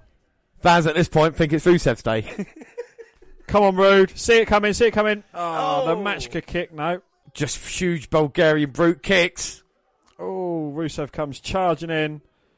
Spinning heel kick by Rusev. Rusev day. Don't fall for it, Roode. Come on, man. You're better than this. Clash him! Oh, a oh! Machka kick. Kicks a tooth out of Bobby Roode's head. But the intelligence in him, he rolls to his belly. That's not intelligent. He's going to be caught in the accolade now. It's Rusev's finisher. Come on, Rap, for fuck's sake. back. No, Roode's style. He's going to tap out. He can't hold on. It's going to be Rusev's day. Roode's just a weakling. Yeah, see? You need Randy Orton's help, didn't you? Uh, had- Oh, yes, Rude. Roll up. One, two. No! Oh. Yeah! RKO! Pin that son bitch! One, two, three. Oh, Absolute travesty. No, he's a jobber. Randy Orton is a 14. Is it 14 time? 13. He's a 13 time WWE champion and he's going to be a two time, two time hmm. US champion. I'm so glad we get to see the feud of the year for 2017 again in 2018 with Jinder Mahal versus Randy Orton. My only hope is they can have maybe three or four pay per view matches for the US title on the line down. Well, this has just completely buried my man Bobby Roode. I mean, he lost it to a cheating fast count when Randy Orton beat him, and then he wasn't even pinned at uh, uh, WrestleMania. was No, he wasn't. He wasn't even pinned at WrestleMania. And yeah, he he doesn't get his rematch, which he should have had one on one. To be fair, Yes, yeah, oh, no, well, t- come on, Randy Orton's got so many challenges and he's such a, a fighting champion. He'll take all comers on, you know. why doesn't he just take time off? I mean, he's always around. He does far too much for this business. Oh, Orton, there we go. With just three letters, he can put anybody away with the R, K, O. There is not one man, there's not a man more dangerous in the WWE with that finisher than Randy Orton. On his day, Orton could beat, no, not even on his day, Randy Orton could beat anybody with that. So you wanted us to switch, and we have. Yeah, we talked about it. I've always been a fan of Randy Orton. I got some t-shirts and a hat and a squeezable and a few posters for you if you want them. And again, so much for Rusev. It's just not happening, and that's very clear at this point. There aren't many more over on the roster than he is right now, and that means we get Randy Orton versus Jinder Mahal in another fucking match because the previous ones have worked oh so well for the US title. I don't know what WWE is thinking with this stuff, but my goodness, it's annoying to sit through, especially when Rusev had gotten himself over like this. The main event was really all you could expect to be. It is Daniel Bryan versus AJ Styles. And this is a dream. We talk about this is a definite dream match. The main event was really all you could expect it to be. They were starting to cook, and Nakamura interfered for the DQ. I don't think expecting AJ Styles versus Daniel Bryan to go to an important conclusion on SmackDown in Bryan's first singles match. So what we got was more than good enough for the time being. Well, Nakamura kneed Bryan in the head and abused Styles' testicles after the match. Of note, during the commercial, Bryan missed a swan dive. I'm rather stunned that he's allowed to f- even think about that move anymore. Well, he got powerbombed in the apron twice as well, didn't he? So the, the post-show dark match saw Nakamura defeat Ziggler, and I tell you something, when we saw it last year on SmackDown, the dark match was Ziggler versus Nakamura as well. So God knows, and that was included last year's post WrestleMania SmackDown. Oh, God knows how many times they fucking face each other. All right, so yeah, what do you think of the Daniel Bryan versus AJ Styles match? That was a bloody good match, and these two guys they gelled really well together as well. Yeah, I mean, there's potential there down the line to see a full blown half hour match, or even these two guys can do 60 minute Iron Man match, and it would be a pleasure to be able to watch it. You know, go back and watch AJ Styles versus Bryan on the independent scene if you've never seen that before, but it was the first time they faced off in WWE. Uh, but that was it for SmackDown after the Nakamura attacks and stuff. I don't think it was a bad show. You know, uh, SmackDown is always never. It's always not going to have the surprises of Raw. I was surprised there wasn't a couple of more people maybe debuting on SmackDown. Uh, what I think of only the Iconics or the Iconic Duo was the only uh, people to come up from NXT or to debut on SmackDown. If I'm right about that, I know Daniel Bryan had his first match in three years, but I don't think there's anybody else made their debut on yeah, SmackDown. there, there wasn't anything major coming out of it. No, but on Raw, I think it was a cracker show. So, what do you think was uh, the best out of the two? What was your best favourite moment of SmackDown after Manias? I think it was just a whole show of Raw, really. I think everything on that delivered. If they'd have given us that Sunday night, I would have been more than happy. Yeah, this is the thing, isn't it? And sometimes they, they build up an event so much, and we've heard so much about Raw after WrestleMania, but this one truly delivered. Like I said, NXT call ups, uh, returns to the company like Lashley after a while. Plus, it was quite a good show. Like I said, main event maybe a little bit weak, but what really was enjoyable. SmackDown was good too. And straight after SmackDown was 205 Live. But what we're going to do, because we didn't really watch it in its entirety, what we're going to do now is watch the WrestleMania kickoff show, uh, WrestleMania uh, April 8th. Cedric Alexander versus Mustafa Ali here for the Cruiserweight title because we had it on the background whilst we were doing a live show.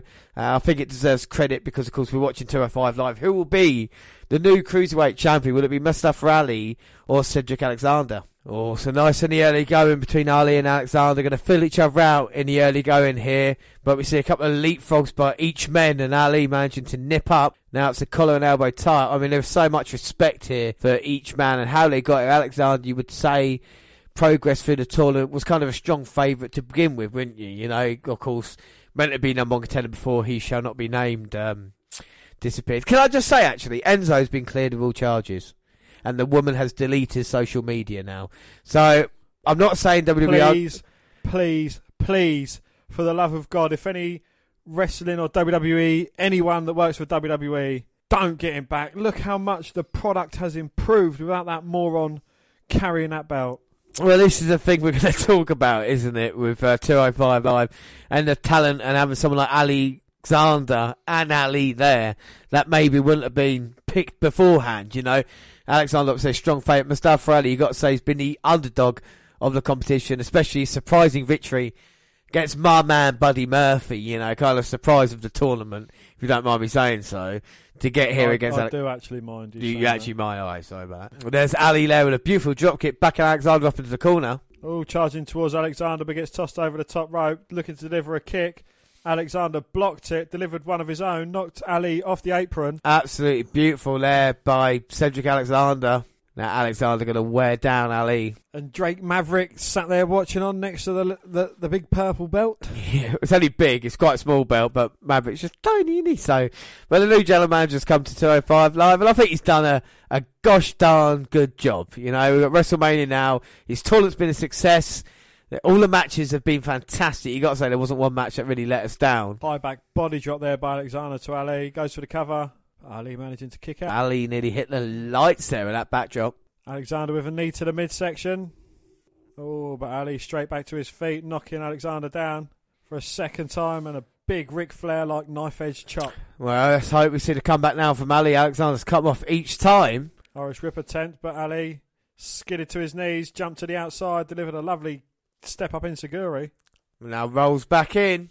You're dealing with the X Factor. Ali Akbar. Well, my God, nearly gets job done, but Alexander got shoulder up at two. Two. Ali went for a kick, but Alexander blocked it. Oh, maybe trying to go for that springboard, but Ali got the pants.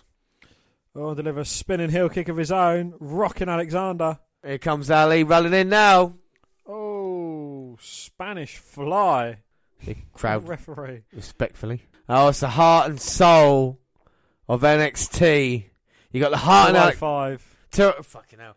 205, you got the heart of Alexander and the soul of Ali. Goes for. Tornado DDT, but gets caught by Alexander, placed over the top. Whoa, crushed onto the top Oh. rope. And let's not forget here, the grandest prize of the cruiserweights is on the line right now. The cruiserweight championship, which has been vacant these past four months. Both men going to put their bodies on the line. And Alexander has got Ali up there and maybe looking to put an end to him. Lumbar check off the top. Super lumbar check. And Ali manages to block it with a headbutts, but only for so long. Both men in a very precarious position. I think Alexander nearly fell. He had to get caught by Ali. And now Ali's got Alexander. Oh, top rope Spanish fly. A response to the one that Alexander delivered. John Cena sat in the crowd. The woman was just about to give birth to an Undertaker. What impact there by Ali and Alexander. Like they were thrown out of a moving auto vehicle here. And now Ali's going to put Alexander in a position. Well, looking for the inverted 450. But Cedric knows this. Trying to block it. Just got kicked to the head. Tensed him up. Go on. Inverted 450. Hit that bitch. I was going for. Oh! Oh! Wow, Ali was perched up on the top rope. Alexander up to his feet. Swept the legs of Ali out of from underneath him. He landed face first onto the wafer thin mats below. And let me tell you something now. The title can change hands via count out. So if Alexander wants to stay in and let the count happen, he would then be declared cruiserweight champion as we get a, an advert for Ronda Rousey. And even Drake Spud Maverick Rockstar was checking on Ali because he looked like he hit that floor with some force. And Alexander comes outside, throws Ali in, goes for the cover. Oh. But Ali managing to kick out. Ah. And Alexander now has that frustration I see on his face. Is he getting angry? And he is. He's saying, no, that's it, Ali. Stop now. Stay down. It's over. The amount of money you pay for this huge television screen, and we get like a parcel stamp sized bit in the corner, and the rest of it's WrestleMania streaming tonight. Oh, no, and they, don't even, they can't even get rid of it once the uh, actions, do you know what I mean, going on. Look at Alexander here, stumping a mud hole, walking it dry on Ali. And Cedric Alexander's all fired up for this one. It's going to be the end now. Lumbar check. No, Oh. Ali flips out of it.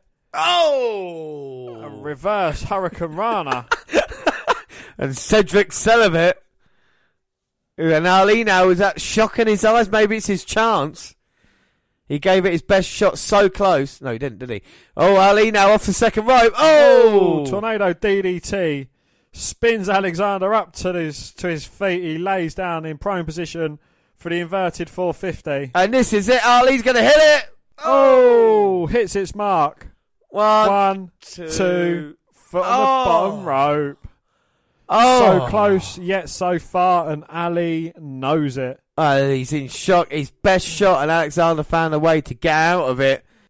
And what's Ali going to do now? We're going to see that anger and frustration. He's shouting at Alexander, much like Cedric did earlier. Kicks his foot away. Kicks him to the chest. Yeah, vicious stomps. Ali going to go up again. Don't go to the well too many times. What's to say? He's going for all or nothing with a cruiserweight title on the line. Here comes Ali. Oh, but Alexander rolls out the way, and Ali hits that mat with a thud. And now it gives Cedric his chance. He got out of harm's way. He might be injured, but he realises the cruiserweight title is within grasp. And Ali stares back. Heart and soul, soul and heart. And a shay, this is how we're going to end it. Oh! Spinning back elbow by Alexander. Knocks Ali out on his feet. Oh! Follows up with a second. Cedric don't really want to do this. He doesn't really want to hurt Mustafa Ali. So I'm sorry. why I do you love do it? I'm sorry. I love you. Goodbye. He's got Ali. Oh. First spinning back elbow. This time it turns Ali inside out. He picks him up by the back of his trousers. Lumbar check. Goes for the cover. One, two, three. Wow. And new cruiserweight champion. And just like Shawn Michaels, to Ric Flair, he grabs hold of his head in a loving embrace. And I think this is one of the best matches at WrestleMania. Rewatching it now, uh, I realise how good it was, and what a great story they told. They deserved this opportunity here, and unlike Aries and Neville last year, today we actually, or on this episode, we get a proper conclusion to what's been a fantastic cruiserweight tournament. Dan, what do you think of the match? I thought it was a bloody good match, yes. We didn't appreciate it watching it the first time, but second time round, whatever score I gave it, I'm going to give it a half a point extra. Yeah, I, I will as well. So Drake Maverick comes in and presents the cruiserweight title to Cedric Alexander, and he now holds the prestigious title. And what would he do on the first episode of 205 Live after WrestleMania? Well, let's find out now.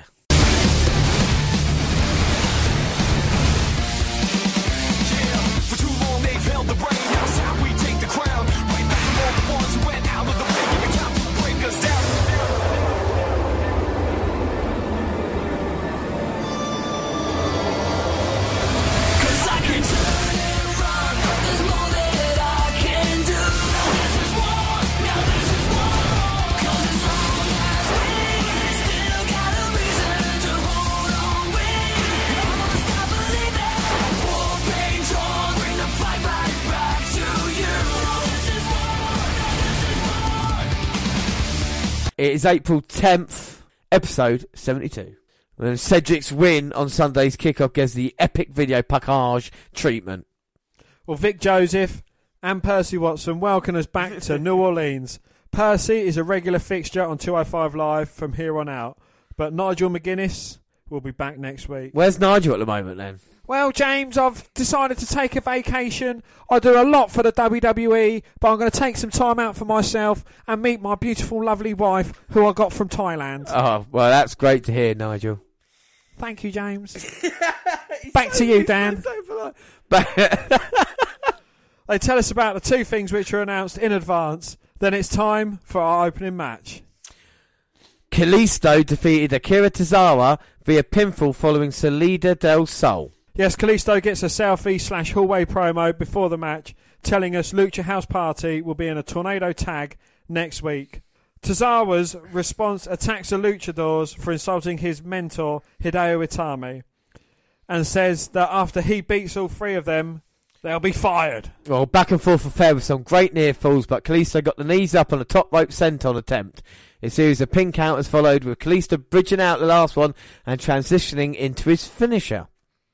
Yes, we get Tony Nese, and he gives Andrews a locker room pep talk. Gulak was his friend, but he turned into a sadistic monster. If anyone should get revenge, it should be Nese. But he tells the Welshman to go get Drew tonight. Well, the tornado tag for next week is confirmed. It is Lince Dorado and Gran Metalik representing Lucha House Party against Tozawa. Gulak is in the ring and does the build up to his PowerPoint presentation. But it's not the time for that. It's a heel and bait deny. Oh. It's time for the best submission specialist in WWE to destroy that pop rock wannabe, Mark Andrews. He's going to send a message to all the 205 Live roster. If you step to him, you will tap out. So it is Drew Gulak versus Mark Andrews. Meant to, ha- meant to happen last week, uh, but Gulak took some time off. Was it because of Tony Nese? We don't know. There seems to be tensions boiling between those two men. But Andrews gets his chance, and it's great that he's a permanent fixture on 205 Live. Now, I do like Mark Andrews. He's a brilliant high flyer. I think he's a perfect fit for 205 Live. He's got a cross between like the luchador style and the British strong style as well. Yes, most definitely. You know, and it reminds me a bit of Evan Bourne, but obviously Welsh. You know, and that kind of he can- Evan Bourne. Exactly, Evan Bourne, lad. Uh, he can do all these sorts of moves and some spectacular things as well. As him and Gulak in the early going. I mean, Gulak wants to be more technical, of course, but Gulak, uh, Gulak, but Mandrews with the arm drag, showing his kind of like, like I say, he's got an inverted lucha style to him. He's got a kind of British strong style as well. Gulak taking his time to get back in. And what's Gulak's style, Dan? His Gulak is no fly. Of course, he brings a technical side to it now. You may compare him to Dean Malenko, if you will, back in the day, that kind of mind. But of course, a much better, ca- better character with a PowerPoint presentation. I'm sure one day we will see it. And the PowerPoint presentation. But Gulak, look at that, grabbing the arm of Mandrews. Just keeping him down. Well, he has got the uh, the flying Welshman grounded for now. Well, the Welsh wizard managing to nip up and take Gulak down with the arm drag. But, oh, looks like Gulak's going to go Dragon Sleeper. Mandrews turns it into a pin. Gulak kicks out. Ah. Gulak backs up in the corner. Mandrews comes running in, but gets chucked over the top rope. Oh, goes low with his shoulder. He loads over the top, but gets caught by Gulak. Wheelbarrow up, but Oh. turns it into a bulldog. Mandrews does a stunner as well. He does. And we hopefully will see it here. Maybe he'll stun Gulak here tonight. It will be classed as a bit of an upset. Gulak on the apron. Sticks his head get back in, but gets caught by a drop kick. Both men in a very precarious position on the outside of the apron. And what's Gulak? What? Fuck me. What's Mandrews going to do? Hurricane Runner? Oh, Oh, but Gulak catches him, but Mandrews luckily enough with a backslide, but gets pushed in post. And back and head hit the cold, hard. It's not, it's not still anymore, is it? It's more like look at the screen. But anyway, fucked Andrews up there as we go to an ad break. Now Mark Tyler's in serious trouble. Drew Gulak beating him down, stomped to the back of the neck, does it again. And now a lovely cravat by Drew Gulak there. Got the hands clasped behind Mandrew's neck. And the beauty of this hold as well, the harder Mark Andrews fights it, the tighter it gets. Gulak got complete control. Oh, well, he did have until Mark Andrews with a lovely forward flip manages to get out of it. But Gulak got him down, goes for the cover, but only a two count. Two. And with Gulak, I don't think he can. He really thinks he can pin Mark Andrews there, but it's all about smothering, all about being sh- uh, showing that he can take him down. He's got the size advantage and making Andrews just trying to push up on Drew Gulak's body. now he's got Andrews. Just bends his back Well, across. there's, there's nothing technical about that, but just a couple of big backbreakers goes for another cover. And another thing I like about Gulak, who, oh, sorry, Andrews kicks out. Ah. Thing I like about Gulak when he goes for the cover, it's like the old William Regal style. He's got the forearm right in the bridge of the nose there, right and making it uncomfortable for Andrews, even in the pin attempt. And now the side headlock in, and that way just cutting all circulation off to Andrews' body. But look how easily Drew Gulak is ragdolling Andrews around the ring. In complete control, release it just for a second to deliver another knee. Thunderous knee to the midsection. And he's got a half chicken wing Look at the extension of chin lock. Mandrews' hand is bent back and onto his back, and he's actually causing his own trouble here. It's fantastic strategy by Drew Gulak. And Gulak seems to be enjoying himself now. He's actually pleased when Andrews managing to get the shoulder up so he can admonish him some more punishment. Now he's just stretching away at the arm of Mandrews. Just pushing Andrews back into the spine. The elongated man would have trouble doing that. yeah, he. Andrews trying to fight out of it. Shots to the Oh. gut. Delivers a jawbreaker, but Gulak still standing on his feet. Oh, he seems more stunned than he does hurt at the moment. Trading blows. A Big wild right, but gets caught with a step up enzuigiri for Mandrews. Could this be the fight back that Mark needs? Find out after the break. Well, the fans getting behind him. There must be three or four claps in the universe here. But Gulak looks to be smirking. Hasn't got a cigarette in his gob, James. He's just got a smile on his face because he knows that currently he's out wrestling Mark Andrews. But when he's allowed room to breathe, Mark Andrews starts that high flying game and starts building a comeback. He does. And Gulak now against the ropes. And here comes Andrews. Flying crossbody. 619. Now he's going to springboard his way back in. Now Andrews feeling it. Oh. Standing Phoenix Splash goes for the cover, but Gulak managing to kick out. Ah. And Gulak still got a lot of power there, pushing Andrews off with both hands. And now Andrews maybe going to stop high flying. I thought he clenched his fist. Looking for an Irish whip on Gulak, but Gulak holding the middle rope. Andrews like, sod it then, I'll give you a big elbow to the jaw. Hopefully that'll loosen your grip, and it does, but Gulak turns it inside out. He gets caught by Mark Andrews, crucifix, and just slams him down for a pinfall attempt. Ooh. But Gulak managing to get his shoulder up at two. Two.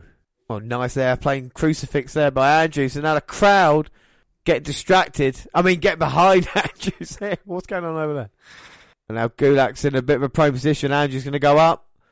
No, Gulak spots that he senses that he's in danger, so he grabs hold of the leg from Mark Andrews. Yeah, but that doesn't help him, like, and he gets caught with a kick by Andrews. Oh, looking for a wheelbarrow into another bulldog, but Gulak pushes him off. Big forearm to the back. Oh, Gulak only getting another two count. two. Now maybe getting a little bit frustrated with the heart and fighting Andrews. Like I said, scouted the move from earlier, but now he's got a growl on his face. He's picking Andrews up with his beard. And Andrews now with a huge combination of chop strikes. Maybe his last chance. Gulak fights him off, tries it again. Oh, looking for For a tornado DDT, but does he get caught by Gulak? And just stops him in position, lifts him up. No! But Andrews hits the stunner from a suplex. And now it's Mark Andrews' chance. Like I said, he hits the stunner out of nowhere in matches. Now he's going to the top. He's going to go for a shooting star. Gulak hates flying. He's going to hate it even more if Andrews can land it. Oh. oh. But very intelligently, Gulak manages to roll to the opposite corner of the ring. And now Gulak backing him off, classic heel style. Oh. And as Andrews draws in closer, he gets pulled to the middle turnbuckle. Oh my god, now Gulak. He's got the dragon sleeper in. Legs grapevine. Can Andrews fight out of this? No, no chance. He taps out. And Gulak, like, oh, come on, Gulak, let hold of submission. Uh, held it on a bit too long for my liking there, but Gulak does win. Fair. Drew Gulak, what do you think of the match? Yeah, it was good actually. Yeah. Uh, uh, the, the Clash of Styles, like we say, is always going to be good at. Clash of styles. It's always going to be good. Yeah, it's always going to be good at that because you have got the technical technical ability of Drew Gulak, of course, with the high flying of Mandrews. But like I said, Mandrews can can hold his own in a technical way, and I think Gulak is a lot more fun than we think. But uh, Andrews and Gulak should be the future foundations or the future base of the 205 Live division. I feel with that different kind of styles and what they have to offer. You know. Oh, but Gulak's not finished with Mandrews. Goes back to that Dragon Sleeper. Oh, come on now, Drew. Come on, Drew. You're being a rather heelish now. Well, come on. You you know you beat him fair and square, and you're looking to attack him even more. What kind of message you just gonna send to everybody watching? You despicable human being. And here comes the premier athlete, Tony Nese. Looks like a looks like a heavyweight fights like a cruiserweight. Takes down Gulak. Oh, my man, Tony Nese. he is excellent. And now he's going after Gulak. Yeah. James, that word is banned. I know it's banned. I'm sorry. It had to come out of retirement for one night only, and then corkscrew plants you over the top by Nese to Gulak. They're former friends, now bitter Bitter enemies. yeah. Oh, yeah. And uh, Nese looking at Gulak. It is on like Donkey Kong here on 205 Live. Nese wished Andrews luck and said, I'm going to be the man that gets Drew Gulak. Drake Maverick is backstage. He's speaking to someone off camera and telling them he's approved their request to tag next week, but he has some reservations about what happened last time. Sorry. Breaking news. Chris Jericho will place Rusev against The Undertaker in a casket match at the greatest Royal Rumble event. Why? It doesn't say, it's just WWE breaking news. So it's not going to be. I would. I'd rather watch Rusev versus Undertaker than Jericho versus Undertaker. Rusev's too over. What about you? You look forward to the match? I think Jericho's probably a safer worker to work with Undertaker. Oh, we should say that we're not going to count it as a pay per view. I don't know what you think now. I'm just talking the first time. We'll count it as we'll do predictions as normal, and then whoever wins that gets a bonus point for it. I think that's fair enough, isn't it? Yeah, I'll, I'll accept the bonus point for it. Yeah, yeah. So, it's not going to be a pay per view point. It's going to be a bonus point. Uh, So can we rule out the standards that Tye Dillinger's going to come out at number 10? ten? Oh yeah, no, I'm not going to. I didn't even think of it treating it as a proper Rumble match. I'm just going to Oh fuck! Do I do that? No. No, I can't be bothered. We did it at the fucking Rumble. Yeah, exactly. Think how much effort we put in at Mania. Uh, the camera pans out and we see the we see DM the GM is speaking to Gentleman Jack Haha and Bri- Lee Brian Kendrick. Not the Brian Kendrick. The Brian Kendrick. Jack the said- Brian Kendrick. Jack says see, seeking a vendetta against the Dirt Army for injuring Kendrick would be beneath them. TBK says he's happy just to be back and that his issues with uh, are water under the bridge. Maverick seems dubious. Drake Maverick is out next with music and a custom Tron. He says he won't keep us, but he asked the fans if they've ever had a better weekend of WWE action than the last few days. It was the honour of his career to be asked to be the general manager of 205 Live, and he thinks they've done a great job of it. That came to a head on Sunday when he sat ringside and watched the heart and soul battle for the Cruiserweight title. And without further ado, he welcomes the new champ, Cedric Alexander. Well, said looking spiffy in grey dress slacks and purple dress shirt, which doesn't quite match his new belt. Two years ago, we chanted, please sign Cedric. Because of that on Sunday in front of his friends and family, he wrestled at WrestleMania and became a champion. He just wants us to thank, he just wants to thank us, but as he is, he's cut off by Mustafa Ali's music. Ali dressed in all black, the crowd chants for him, and a champ is and the champ encourages them. Mustafa came out to tell Cedric something face to face. As your opponent, a representative of the locker room, and his friend, Alexander doesn't just deserve it, he earned it.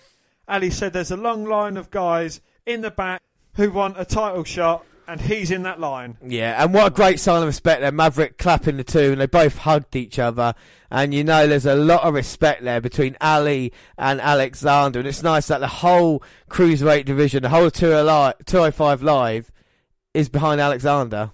That's Buddy Murphy's music playing, Dan.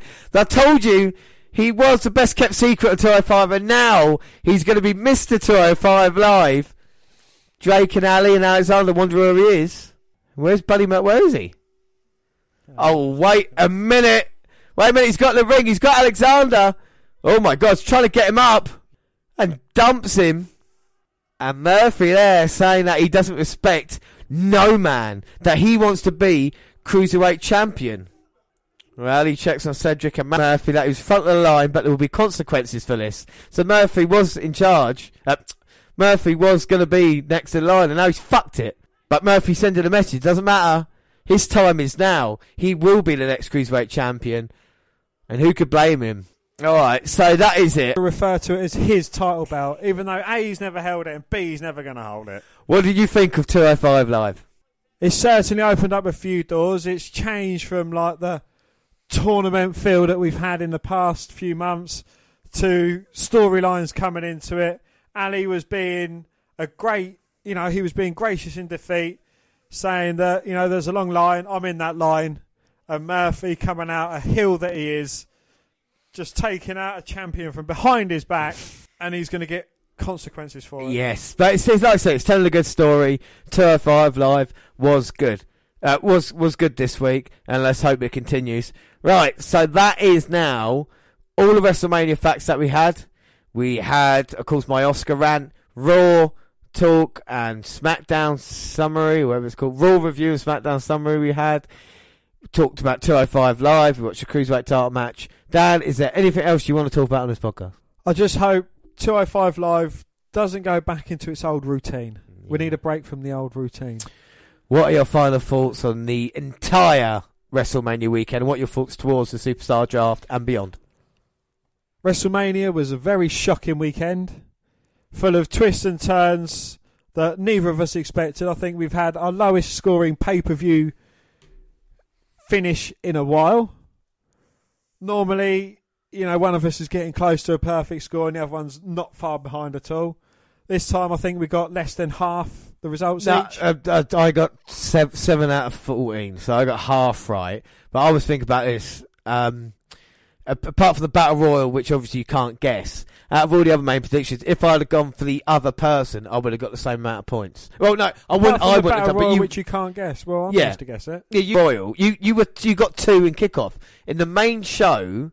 Out of eleven matches, three points. Which again, like you say, and you, you could have gone for the opposite person and actually got more points to accumulate in that time. So then my, my next predictions, I might look at it and go, everyone I want to go for, I'll go for the opposite and see how many points you get. Uh, I think WrestleMania weekend was great. But the problem is, it's like I say, so much build up. Partly my fault, partly everybody else's. You get caught up in the WrestleMania hype, and like I said, with Takeover, it was actually I won't speak about it. With Takeover, you can find out if it was the best show of the weekend on our next podcast. But I think with WrestleMania, it wasn't as great as we all hoped. But then again, is it really ever? You know, that's one thing. At least Raw delivered, at least SmackDown did, and 205 Live did, looking into the future. And speaking of NXT, our next episode is, of course, NXT Takeover, New Orleans, which is gonna be awesome, and it's coming out on Wednesday, and we're gonna bring you the Takeover event, and then of course all the fallout from that with the NXT episode afterwards. Don't forget we're on Twitter at WWE Network Review, or At Vince McDan, WWE. I'm at J underscore Rollins. Also got a friend on Twitter. Yes, Mini Chris Benoit, and he's just trying to make the world a better place, and you can follow him at Mini Chris Benoit. Across all the Google platforms, don't forget WWE Network Review on Google Plus. Send us an email to WNLpodcast at gmail.com. We're also on Facebook. Yes, Facebook, you can come and find our page and give us a like with the WWE Network Review podcast. So you can come and find me and add me as a friend. I am Vince McDan. Subscribe to our YouTube channel, WWE Network Review Podcast. We've got clips going up there at the same time to do other places like SoundCloud. On your phone. We're on Spreaker Radio where we've got our live shows, Stitcher Radio, and iTunes where you can download, subscribe, rate, and review there. But that is it. I have done too much talking over this weekend, as always. And then we'll be back with NXT. But until then, I have been James Rowlands, and as always, was joined by. Damn right. Thanks for listening, everybody, and bye. Bye.